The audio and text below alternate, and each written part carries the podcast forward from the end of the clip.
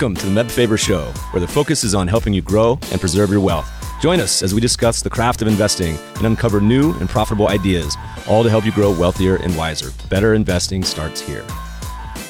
Meb Faber is the co-founder and chief investment officer at Cambria Investment Management. Due to industry regulations, he will not discuss any of Cambria's funds on this podcast. All opinions expressed by podcast participants are solely their own opinions and do not reflect the opinion of Cambria Investment Management or its affiliates. For more information, visit CambriaInvestments.com. Hey, podcast friends, we got an awesome show for you today. Our guest is one of my favorite quants, and as we learned today, also a neighbor, president and portfolio manager for the Wells Fargo Asset Management crew, but you'll likely know him from his many days at Analytic Investors, where he focuses on the ongoing research effort for equity and factor based asset allocation strategies. In today's episode, we're talking racing cars, but also factors and long short investing we discuss factors as anything that can help explain return and the all important task of assigning weights to factors in portfolio construction. We get into short selling and some of the challenges that need to be carefully navigated from risk management to asymmetric return distributions to the cost of borrowing stocks.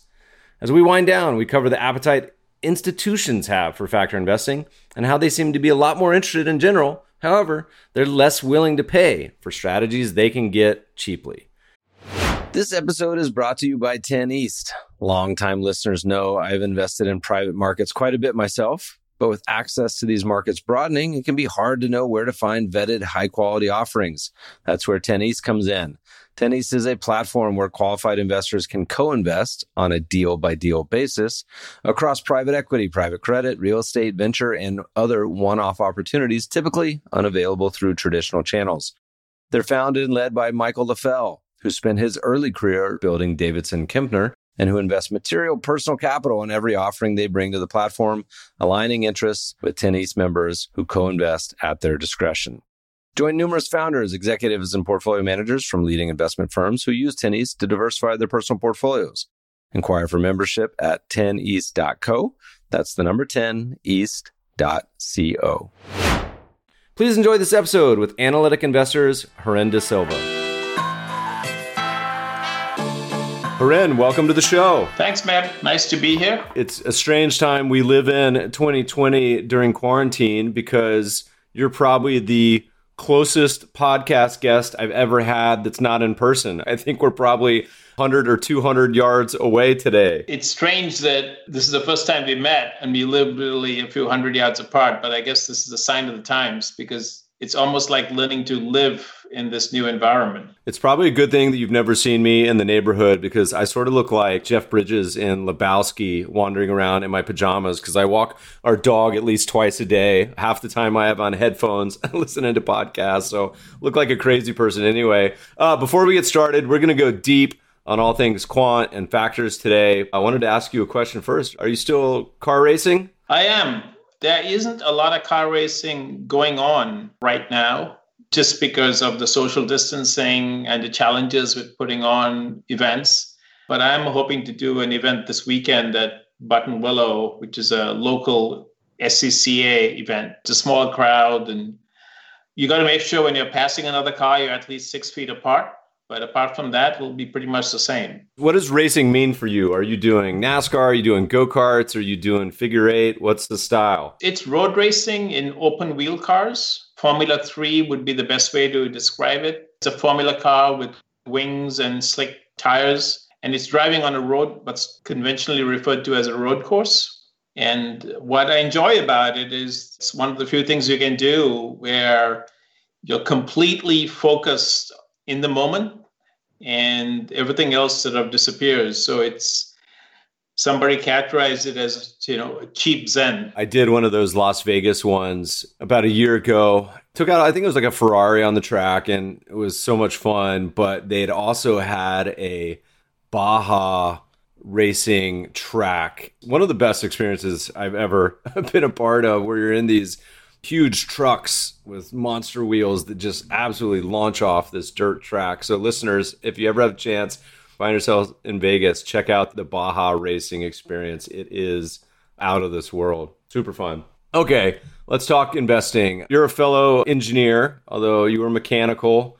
You then shifted at some point, I see in your origin story to grad school econometrics.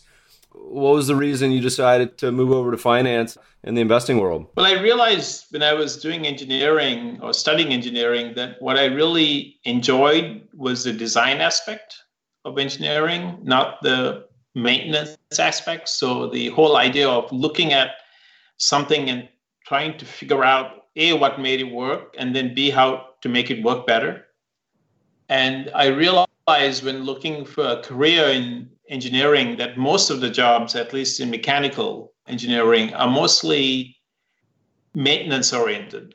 As i looked around i decided that it was not so much the mechanical part of it but the design and the ability to kind of come up with new ideas and incorporate new ideas into a product or a portfolio or think about things that way that kind of excited me. And that was originally why i went into econometrics because the whole idea of econometrics is building models that reflect how the world works in economic terms. And that sort of really excited me and then that slowly migrated into finance because the natural application of econometric models is modeling financial markets. And so you guys been managing billions in sort of these econometric models for a long time at Analytic, which is now a part of, I believe, Wells.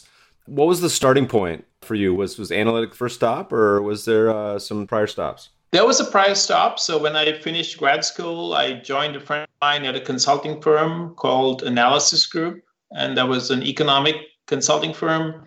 And I was incredibly lucky because I started off doing some investment consulting. And I one of the first big projects I did was helping a very large brokerage firm pick the managers that went into their SMA, you know, what's called the SMA. Back then it was called their RAP program.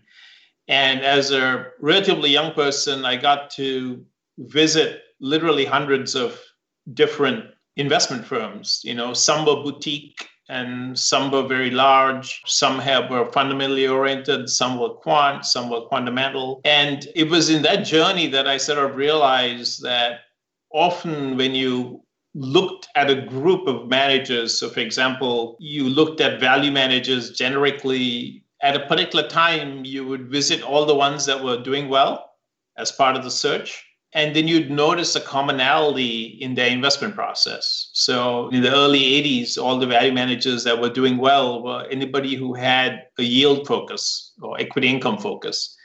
And that's what got me thinking to, well, is it the manager or is it the factor that they're loaded up on? So that was my first start actually into thinking about investing and modeling what's going on in markets from a econometric or factor standpoint. You've probably spent more time, and I actually remember reading some of your academic work pre-financial crisis. Have it? I might even have it saved in my my desk somewhere.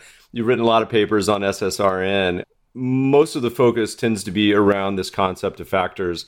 Maybe give the listeners who may not be as familiar with markets and history a little overview of how you think about factors, what that means to you, and then we'll start to drill down into some more applications and questions and ideas? Factor is anything that can help explain return. For example, you can look at stocks with high dividend yield versus low dividend yield and say, hey, this is interesting because this is a factor that helps explain why in certain environments, certain stocks beat other stocks for example, look at how sensitive a stock is to interest rates. And there are some stocks that are very sensitive to interest rates and others that are not. So that's a way of looking at a stock and saying, hey, this factor, this characteristic explains why one stock is different than another. So to in a very crude way, you can think about a factor as just being a characteristic. So if somebody came to you and said, hey, how much is this house? You know your first question is how big is it? How many bedrooms does it have? How many bathrooms does it have? And so on. So you'll have a series of questions that basically ask you individual the characteristics of the house. And then based on that and the zip code you can get a come up with a pretty good guess of what the house is going to be worth right? And then you can ask more detailed questions like does it have lead paint does it have asbestos in the insulation? And all these things kind of help you analyze why a house is worth more or less than others. So just like that, you can do that for a house, you can do that for a stock. And what you notice is when you start putting stocks together in baskets or portfolios, often the characteristics will dominate the individual stock stories. I was smiling or frowning, I'm not sure which, as you were describing that, because here in the beach cities, uh, the black mold and termites would be the use case that that I was thinking about, which when we had them last year certainly made me a little happier that I'm a, I'm a renter and not an owner of this place. That's a great example, right? Because Southern California, especially, termites is a very relevant factor in how you price a house. If you're buying a house in Europe, in Germany, it's a relevant factor. You know, the importance of a factor will vary based on the geography often. And when you're looking at a global portfolio, it's really important to think about what factors can be important globally versus ones that are relevant locally. So you mentioned one in kind of the beginning of the discussion being simply yield, which is probably one that most investors are intimately familiar with, dividend yield, certainly. What are some main factors? Most people probably be familiar with the French Fama sort of framework. But what are some of the most popular factors that you think of? And then we can start to drill down in some of your favorites too. I would put them into kind of broad groups. So you have the set of factors that you can think of measures of valuation. So things like PE, price to book, price to cash flow, trailing PE.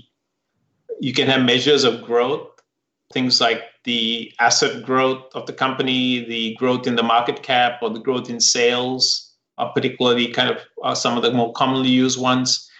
You can have measures of financial risk.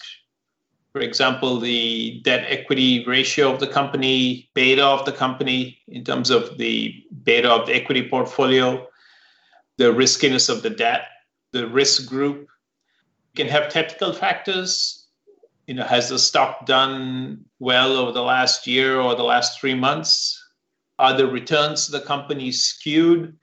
In other words, does the company have a big chance of a big positive return?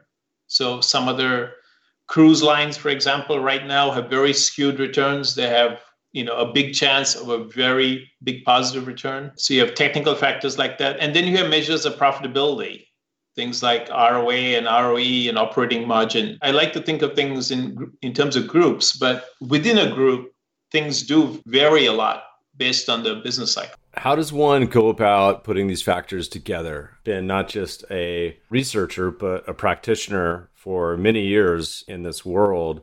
How do you think about putting together a portfolio? And we can start with long only and maybe then move on to long short, but if you're a long only investor, say I want to get away from market cap weighting, how should you think about putting together kind of the ideal combination of factors? So the first thing you need to do is come up with a way to rank all the stocks in your universe, right? So say you start off with the S&P 500.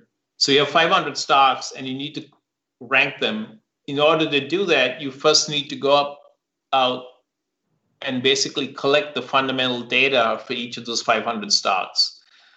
So just suppose you have access to Value Line or Morningstar or something like that, and I would obviously we use Compustat and other institutional sources, but there's a variety of other sources available.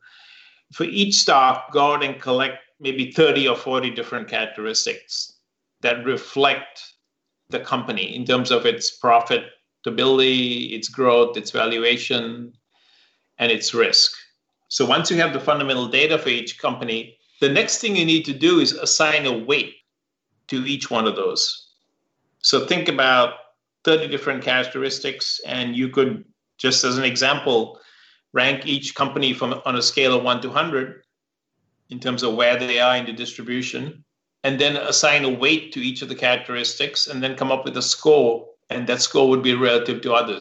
The trick with it is how do you come up with the weights? I mean, what, what's changed in the last 30 years or the last 40 years is it used to be that you could you'd have to do a lot of work to get that get at the data on each company. And now the data is free and the trick is coming up with the weights. And i think that's where you know if you go back even to the writings of ben graham he says the role of the analyst is to actually assign the weights to the different pieces of information you collect. And i think that's where that's what distinguishes or differentiates one manager from another. What's the secret sauce there, Ren? you gotta you gotta tell us. Uh, maybe not give us the recipe, but how do you think about the weighting? I've seen you mention a few things in passing at other times, whether it's this sort of debate between factor timing or factors throughout different regimes or cycles, but also you alluded to the fact that all the PhDs and CFAs have many of the same tools today. So, how do you sort of put the puzzle pieces together? I can kind of tell you personally for myself how my set of beliefs. So, let's first talk about that. So, my set of beliefs is that what works changes. So, the factors the market rewards changes over time. And basically, what you have is that factors get rewarded or there's factor persistence up to about a three year horizon. So if a factor has been working well over the last year, over the last month, you need to give it a higher than average weight. And if it hasn't been working well, if it's had negative returns over the last three years, you need to give it less weight. So, for example, if you were to take price to book as a factor in the US, it's worked very negatively over the last three years. So I would give it a very small weight. Whereas asset growth as a factor has worked quite well, or growth generally has worked quite well, so it would get a higher than average weight.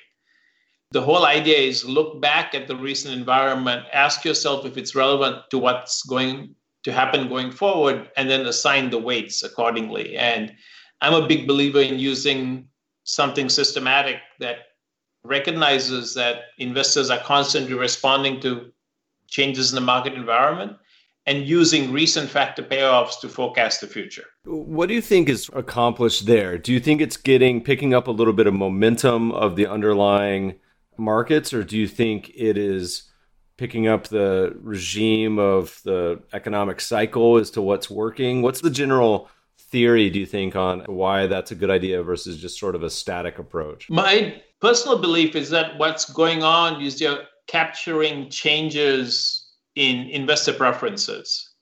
And that may be due to a change in the market environment caused by the business cycle or just investor risk aversion. You know, for example, as we've gone through this year, if you started this year, nobody was paying attention to the leverage ratio of companies. I mean, that was that was a, a factor that was completely ignored, right? Until March came around and as of March, everybody realized that it's not only the leverage ratio, but the cash on hand that's a really, really big factor in the survivability of this company. So, this is a factor that came into favor very, very quickly.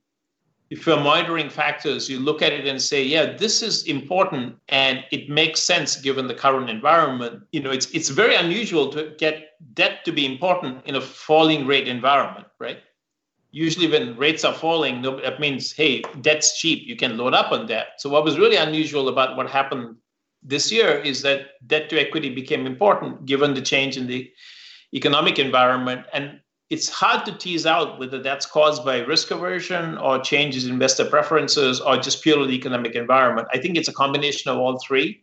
There's some, a little bit of animal spirits, but there's also a lot of economics going on there. You mentioned a reference to price to book. One of the old school factors that many firms and strategies have as their foundation, going back certainly to a lot of the work that Dimensional has done, but even before that, you mentioned French. Uh, we mentioned French Fama, and then even Ben Graham. How do you guys think about factors evolution over time? I mean, there's some people that put out papers that say, look you shouldn't be using price to book because the world's changed and it looks different than it did 10, 20, 30, 40, 50 years ago. Are there times when factors totally fall out of the toolkit and, and replaced by others? And, and how do you make that determination that it's just out of favor versus broken? Yeah, I think it's purely, to me, an empirical question. So if you take price to book, right? And you say, is it an irrelevant factor? It's easy to test that. All you have to do is, in econometric speak, run a regression of returns for a given month for 1,000 stocks and price to book, and say, ask yourself, is price to book useful in explaining these returns? And the answer unambiguously is yes. Its power may have fallen over the last eight years, but it's not zero. And what happens is factors come in and out of favor. I mean, just think about 10 years ago when everybody was talking about buyback yield. You know, the general view was dividend yield didn't matter. It's all about buyback yield. In other words, you got to look at stock repurchases. So there's always a reason to ignore a factor. So my recommendation to investors is just because a factor hasn't been working for three years, don't ignore it. Continue to evaluate it. And if it starts being important again, there's a huge advantage to being one of the first people to notice it. Adjust your portfolio accordingly because as more and more people start to notice it and respond to it, you'll be rewarded for the early adoption. You have a another paper coming out talking about optimal combination of factors and you have a quote where you're talking about you know at the beginning of this decade 2020 factor investing in the public equity markets has fallen on hard times performance failures by a number of prominent quantitative portfolio management firms has been attributed to poor implementation of multi-factor strategies as well as lower negative returns to popular factors like value and size. What do you sort of think about the state of factor investing, you know, today? Market cap has stomped most everyone out there. a lot of the growthy sort of concept have just run roughshod all over many active managers. So, what's your general just lay of the land, a, a factor world here in, in 2020? I guess I'd agree with the with the statement that factor investing has been a, a, huge disappointment from an investor standpoint. I think the expectation was probably unrealistic. You guys have long used the short side of the toolkit how do you guys think about that implementation? Because for most investors, shorting is challenging, esoteric, difficult, whatever you want to put under the heading. It's fraught with behavioral problems, execution, operational issues. How do you guys apply it? Do you just flip the ranking model and say take the worst rank, or do you do a totally different approach? Do you even out the numbers of shorts on a, a gross level? Kind of what's your general thought how the shorting fits in? So generically, we don't do anything different. You just short the poor rank stocks. And if you look at any historical academic or practitioner study, you'll see there's a lot of value to be added from the short side. So that part's easy. The difficult part really is that there's three very difficult components. One is the risk management component, in that it's really kind of a, there's a big behavioral effect. And if I can take a few minutes and explain it. So when you buy a stock, if you're wrong, the stock doesn't appreciate by as much as the other stocks in your portfolio or your client portfolio, right? So your mistake is kind of self-correcting in that your position is getting smaller as your mistake gets worse and worse. So you don't have to step up and admit that you make a mistake and correct it. With shorting, the reverse happens, right? If you short a stock and it starts going up, you need to admit that you made a mistake and resize your position accordingly. So the risk management com- component of shorting is really, really critical. And it needs to be, in my view, something that's automated in terms of establishing a maximum position size for every position and then rebalancing the portfolio daily or even more frequently that than that for very active stocks so that you don't have too large a position. So that's that's the first thing that's really really difficult about shorting. The second thing that's difficult about shorting is that distribution of returns is asymmetric, right? Stocks will never go down by more than 100%, but they can go up by more than 100%. So your short book needs to have smaller positions and be way more diversified. And the third thing about shorting, people kind of often don't take into account is when you short, there is a cost of borrowing the stock because you basically borrow the stock. You don't physically have to go out and borrow it. Usually the broker will do that for you. But you do pay the cost of the borrow. And there are certain stocks you know, like Tesla, for example, which are very, very expensive to borrow. And so you need to figure that out to say, okay, I'm going to pay 6% a year or 20% a year in a bad case to borrow the stock. So do I think it's going to decrease by more than that? So capturing that component is important, but not as critical as the first two. And what's the general approach when you look at a portfolio? I know you guys have done sort of one of the pioneers, and but also market neutral. Like, what, what's the general kind of summaries of ways you think this is a useful addition to a portfolio and, and exactly how? So I think shorting is a wonderful way to control risk in the portfolio. And I think the best way to manage it or to use it is not in a market neutral way, but very much in a long short framework. So very much, you know, if you look at the history of the guy who came up with the first hedge fund, which was A.W. Jones, his idea was, look, if I add, if I short stocks that are going to go down, I'm going to reduce the risk profile of the portfolio and I'm going to add value. So I think a long short framework is is the best way to do it. What you need to do is identify shorts that are going to do worse than the rest of your portfolio, right? So shorts that have that are expensive, stocks that have maybe high levels of risk in terms of their beta or high potential for bankruptcy. Uh, just use the shorts to bring the risk down to the level that you want. And so just to kind of give you a concrete example, you have two options. Uh, consider someone who's looking for a conservative portfolio right now, they might put 60% in stocks and 40% in cash, right? And so you'd bet 60% in the S&P Spider and 40% in cash. The alternative to that is to put $100 in stocks in a long portfolio that you like and then short 40% of stocks you don't like.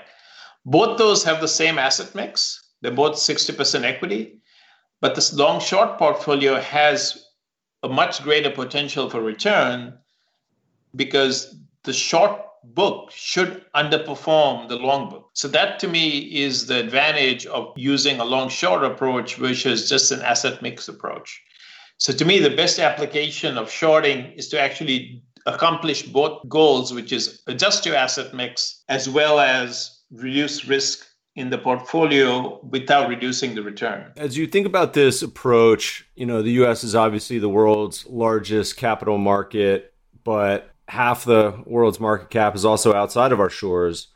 How do you guys think about global investing? Is there any major differences you have to account for structurally? Are there any other approaches that you guys take into account, or is it sort of a carbon copy of what you guys do in the US? There's a lot of commonality, Meb, but there are some important regional differences. So, for example, in the Japanese market, it's quite difficult to short stocks for domestic investors. So you do have an advantage as a non US investor to go out and short. Borrowing stocks that are part of a major index like MSCI World is quite easy. So when you're shorting, it's important to make sure that the stock is well represented in the indices that are commonly used to index those funds because then you can go out and borrow that stock and use it to short some of these countries have peculiarities is probably the best way to describe it so for example in japan there are some airline stocks where as part of owning the stock if you are a long-time holder of the stock you get coupons from the company for airline tickets. So when you short the stock just as an example you have to reimburse the owner of the stock for those airline tickets. You know that kind of thing doesn't happen in the us but those are all things you need to worry about when you're shorting kind of around the world that each country has its own little idiosyncrasies. And there are other countries like where i'm from with like sri lanka or india where it's actually virtually impossible to short so some countries it's very hard to do. In other countries it's quite easy. So there are a lot of peculiarities in, in each market that one needs to be aware of. The most important thing, if you're shorting globally, my view is that shocks to countries happen on a country by country or regional basis. So, from a risk management standpoint, it's really important to manage country exposure. So, it's a bad idea to be long US and short Japan and not be aware of the relative size of the trade because if there's a shock in one country versus another, you're exposed to country selection as a huge factor. And what they're trying to do in these portfolios is exploit stock specific risk, not country risk. How has factor investing changed for you over the past, you know, say 10, 20 years? We've had quite a few different market events with the dot com crash and global financial crisis, and pretty quick this decade, a pandemic. Is there anything you've certainly changed your opinion on or you approach differently that you had over the past 10 or, or 20 years? And one of the ones I'm thinking about as you were talking about global globalization countries was various domicile may or may not be as relevant or sector to a stock that may ha- get revenue from anywhere in the world today. Anyway, any general thoughts over the past 10, 20 years? You know, I'm not sure I can think back to 20 years. too too much car racing. But, you know, anything you've changed your mind on and the Alzheimer's hasn't set in yet, but you know, it, it's been a huge change I, when I think back to 25 years when I first started at Analytic, I think the whole idea that you could tilt to a factor and add value was not common. I mean, I would go in and talk to consultants and potential clients, and they'd kind of give me this quizzical look. We've gone from that to an environment where I would say five years ago, you know, when everybody started using the word smart beta, the dominant belief was look, you don't need active management. You can just build a portfolio with these passive tilts, and that's going to add value. So I, I, would say there's been a huge change in the way people view factors. There's an acceptance that they're important in driving returns, and there was almost an oversimplification as to how important it is to actually have some experience in the way they're put together, right? So, you know, just because I go out and buy Thomas Keller's cookbook on the French Laundry doesn't mean I can cook like him. I can buy the same ingredients, but it's it still doesn't work. I, I draw the analogy between factor investing and California winemaking, where you know in France the winemaking is surrounded by all this mystery, and in Californian wines there's a sense that yeah here's an easy way if you want oak do this if you want butter if you want a buttery chardonnay do this so there's all these formulas that you can use but there's still an art to how you put it together and I think somewhere we kind of lost the idea that yeah, there is an art on how you put put this together, and it's not purely formulaic. So that to me is kind of the, the evolution of factor investing or investing in general over, over the last 25 years. The big takeaway for me for versus when I started 25 years ago was how long the famine or the factor famines last you know i think about the dot-com bubble and how much value got pummeled in that time frame i think about some of the crashes in momentum. And it seems like everybody seems to forget that a factor doesn't work for a long time and then it works really suddenly which is why you need to have consistent exposure to it. You mentioned chatting with institutional investors. How has sort of their thoughts on factor investing and this can apply to investors of all stripes but um, but from someone who's interfaced with real money institutions for, for a long time. How has their mindset changed around the factor portfolios and, and many of the approaches that, that you guys employ? More receptive, less receptive, confused, disinterested? How are they thinking about it? Yeah, I would characterize them being as a lot more interested and a lot less willing to pay for something that they can get cheaply. So 25 years ago, you could go to someone with a three factor tilts and say, look, I have this database, here's the tilt. I'll charge you, just as a rough number for a large institutional mandate, 15 basis points for it. And that 15 basis points is now three. We've long been saying that this barbell of market cap weighted exposures that essentially are free, and you mentioned short lending, probably even have a, a negative expense ratio for some of these that if you're going to do moving away from market cap weighting and, and still pay more, then you need to be concentrated exposure to some of these ideas. You know, otherwise, like you said, people people just pay zero. Here we are in 2020. It's the start of a new decade. In a year, feels like an entire decade is already transpired in six months. What are, what are your thoughts on current markets, if you have any. We find ourselves in a world that looks a lot different than what they taught us in university and and probably in the CFA curriculum. You know, we're we're in a world of negative sovereign interest rates at one point this year. Crude oil futures were trading negative. All the stuff going on. Any general thoughts on the state of current markets in 2020? You know, so things are similar in that there is the level of uncertainty is maybe higher than it has been historically, but it's not unusual. I think there's still the same concerns about which factors work and which don't. I think what's unusual about the current environment from a risk standpoint is how quickly risk migrated. So if, if you think about the start of this year, you had I'll kind of give you an example, even though I don't like using stock examples. If you compare Netflix and Disney, these are two companies that are kind of in the same industry. One of them has a very diversified revenue source and has been around for a long time, then that's Disney. And the other one is relatively new and has a very undiversified revenue source. But in the current drawdown, the more mature company was the one that turned out to be more risky. So risk has the perceived risk of companies has changed very, very dramatically. So I think in the current environment, it's really, really important to be aware of where risk is migrating to and what the risk you're taking in the portfolio and how that risk is going to manifest in your portfolio. Because it, it's very different than it was a year ago. I mean, a year ago, if you look at country factors, you know, you mentioned earlier, this domicile matter? I would say year ago, domicile didn't matter, but now domicile really matters because the country in which you operate and its policies towards the virus are going to have a dramatic impact on your ability to operate as a company. So I think it's a wonderful time for active managers. It's a great time for somebody who's going to look at the portfolio and say, look, what's changed in the world? Am I willing to migrate in a way that reflects it?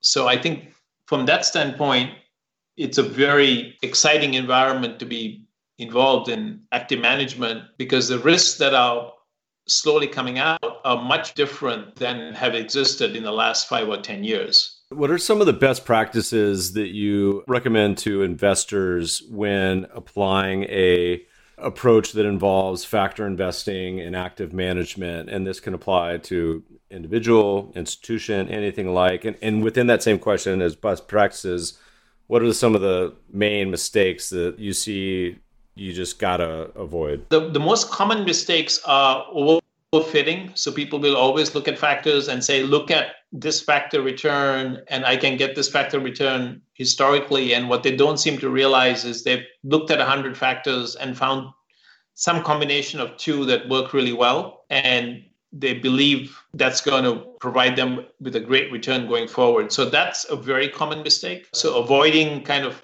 loading up on one or two factors, I think is, is a really good thing to do. The second thing is from an investment standpoint, be careful about how much factor exposure you build in your portfolios because every factor exposure involves some risk. And the best way to think about it is to almost use a risk parity approach where you allocate a certain amount of risk to each factor and then rebalance frequently. So that's very important. You know, the rebalancing component. And along with the rebalancing, the third thing that's important is to measure factor exposure on an ongoing and consistent basis. So don't just build a portfolio or don't look for a process that builds a portfolio and leaves it alone. And because the exposures can change really really dramatically. So for example there are some etfs out there that are call themselves low volatility etfs but they only rebalance once or twice a year. So when we had this shock in March, these portfolios didn't rebalance. And these ETFs, if you look at their trailing volatility over the last 30 days, they're actually higher than the market, even though the word low volatility is especially highlighted in the name of the ETF. And that's because by design, they only rebalance twice a year. And they weren't built for an environment where the shock arrived so sharply and so suddenly. Somebody who's factor investing needs to be aware of the fact that if there's a shock, all the exposures in your portfolio likely changed and you need to be looking at your portfolio and just because your etf says it's low volatility or value doesn't mean it's low volatility or value if it wasn't rebalanced to reflect a shock the construction as well as the implementation is super important. A lot of investors, same as consuming the news today, they just sort of read the headline, read the name of the fund, and accept it for what it is. But you really have to dig down you know, not just through the fact sheet, but prospectus to see what these funds are doing. We we talk a lot about some of these really really large factor funds and God bless them, I love Vanguards. You look at some of these that are 20, 30, 40, 50 billion, and then actually look at an x ray of their portfolio and the characteristics of what the fund says it's going to be doing is almost totally impossible at that size. And then you look at the characteristic and the factors, and it, it turns out that it's not at all what people think it is, but it sounds good. Good branding, good marketing. It's funny, you, by the way, you also mentioned Thomas Keller. His fried chicken recipe is the single greatest fried chicken I've ever had in my life. So, pro tip to, to listeners check out uh, that so, recipe. I, so, Meb, have you tried replicating it? I have. It takes like two days. You have to brine the chicken ahead of time for like a day, which I think was in the big difference. Right. I think so. And I'm half Southern, so he's got a great collard green recipe too. It all went together and man it it was awesome. Two thumbs up. I love the cooking analogy because i think you know you can use the recipe book and get close but you won't replicate the exact same thing. 100% you know we actually did a post. I paid a couple guys in poland to scrape all the recipes. I, i'm a novice chef and most of what i try turns out terrible but i like to experiment and that's how i learn but i paid a couple guys a Poland to scrape all the recipes on the top 10 food sites on the internet, New York Times. And I at least wanted to develop like a rating for consensus rating, like a Rotten Tomatoes for cooking, because my theory was look, if it universally has 10,000 reviews and is five stars, it's probably a decent recipe versus something that has two stars. And kind of went through a fun period where we were trying a lot of these recipes. But agreed you know there's there's certainly a user input as well. My abilities are pretty pedestrian. You have a curious mind. You've been in this business for a while. You've written a lot of wonderful papers. We'll add links in the show notes what's got you curious interested excited today anything that you're scratching your head about or you're thinking about or you're writing about on your mind yeah the big thing for me right now is thinking about risks that are suddenly going to materialize that we haven't quite factored into our portfolios. And it, it seems that every decade or so, there's a new risk that shows up that we hadn't quite thought about. So, the, one of the things I'm looking at right now is carbon emissions. So if you look at a company, there's kind of, you know, there's three different types of emissions a company can have. One is emissions they produce. The second is emissions that are produced as part of the production process. And then the third is incidental emissions. So if you take a company, for example, I mean, suppose you're making shoes and you're making shoes in Norway versus Japan, just to pick up two unusual countries. What's unusual about Norway is all the electricity you use comes from hydro in Japan, all the electricity you use after the Fukushima incident, almost all of it is coal powered. So, one of the set of shoes you're going to use is going to be very carbon intensive. The other set of pair of shoes is not going to be carbon intensive. And as we move to a world where people start to price the carbon you produce in terms of consumers avoiding the products or governments taxing them, that's increasingly going to be a risk factor, right? That's going to be just like in the US, we avoid lead paint in houses where 20 years we don't 20 years ago we didn't care about it. That's going to be the lead paint of companies. And people are going to avoid companies with this kind of footprint.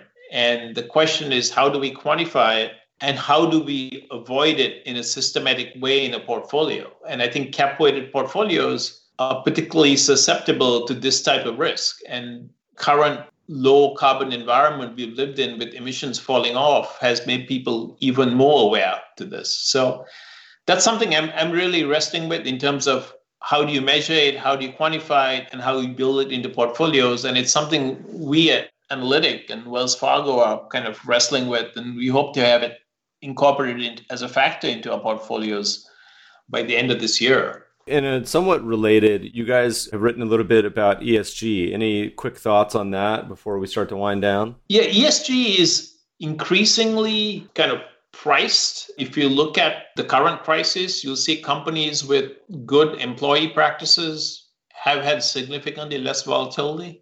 Companies with good governance have had increasingly less volatility. So we think it's something that needs to be incorporated into portfolios. It's something that historically has been missed.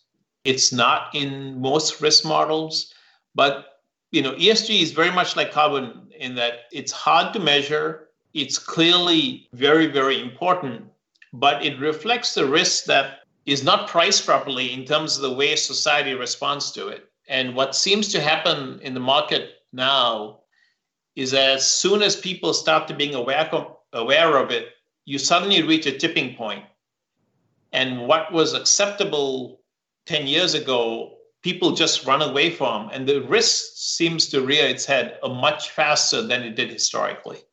So I think that's why, as a quant, you need to be able to think about what's going to be the next factor in terms of exposures, how do we measure it, and how can we tilt our portfolios away from it? So when it shows up, you've adjusted the portfolio before it shows up. Question we ask all of our guests Do you have a most memorable investment that you've made at some point in your career? It could be positive, it could be negative, it could be when you were young, it could be more recent. Anything come to mind? Most memorable in terms of in terms of return or most memorable in terms of kind of the experience? It traditionally is the latter, and we have a pretty wide spectrum of how people respond. so it's really just whatever is most seared in your brain that pops into your head. My most memorable investment is centers around an old Formula One car. And it was it was an unusual story because it was an old Formula One car and I was somebody told me that there was a replica of Formula One car for sale.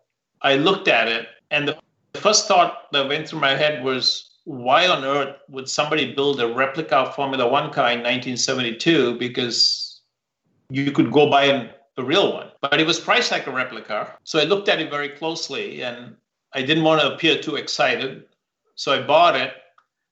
And then I, when I took it home and took it in the garage. When I took it apart, I realized that it was not a replica.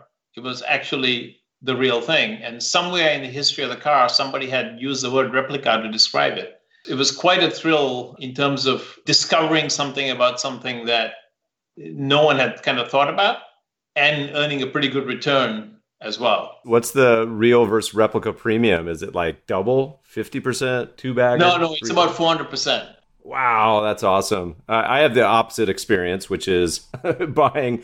Uh, I had a, you've probably seen it in the neighborhood, a 1960s Land Cruiser was yeah. restored, rumbling around. But, you know, like many classic cars, they're expensive to maintain. I was actually on Twitter yesterday because a buddy was Jason Calacanis had done an episode with the corporate venture capital group at Ford, and they were talking about how there's so many classic cars that Jason was curious why they didn't just put those very similar models into production. You know, you have the relaunches of Defender recently, you have the Bronco coming out in July.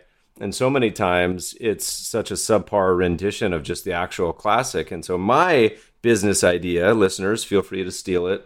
I don't want to do it, but I said I'm surprised there's not a national resto mod brand meaning hey i want a 1960s corvette but with better brakes engine etc you have very niche ones all over the country but it seemed like an opportunity. We have the land cruiser version in la called icon but i'm a cheap bastard. I'm a value investor and so they're uh, way out of my price range. But it seems like an interesting business opportunity in efficiency as people particularly pine for some of the, the cars that are youth. Yeah, it, it is. I, there hasn't been a national attempt to do it. It's interesting that some of the manufacturers, like Porsche and Mercedes, I mean, Mercedes has a Mercedes Heritage Center down in Orange County where they can take a car and have it restored and have it restored with, with better brakes and a better gearbox and halogen lights to make it usable. So some of the manufacturers are, are, are trying to do it. And that seems like a, the best way to do it. It seems like something manufacturers need to to hop on, but Toyota certainly hasn't made any attempt to exploit this loyal following of FJ users. I know. I one of the saddest when they put out their cruiser 10 years ago, whenever it was, and it was not at all what my hopes and dreams looked like. They actually put out a replica anniversary of the Land Cruiser but only in Japan. And whatever the really complicated, convoluted import laws are, you couldn't import that particular model. so, anyway, I have a three year old now. I, I can't drive half these cars anyway if I wanted to. So probably shopping for minivan soon. Harin, this was a lot of fun. Where do people find more info about what you're up to, your writing, what's going on with all your uh, professional world? Where do they go? Well, you can find more about me if you just Google my name. You'll show up as a part of, as part of the Wells Fargo Asset Management team or on SSRN. Everything I do is on SSRN from a purely research standpoint, and that's probably the best place for the more academic-oriented papers. Awesome, Harin. Thanks so much for joining us today. You're welcome, Meb. Thank you. Podcast listeners will post show notes to today's conversation at mebfaber.com forward slash podcast. If you love the show, if you hate it, shoot us feedback at the mebfabershow.com. We love to read the reviews. Please review us on iTunes and subscribe to the show anywhere good podcasts are found. My current favorite is Breaker. Thanks for listening, friends, and good investing.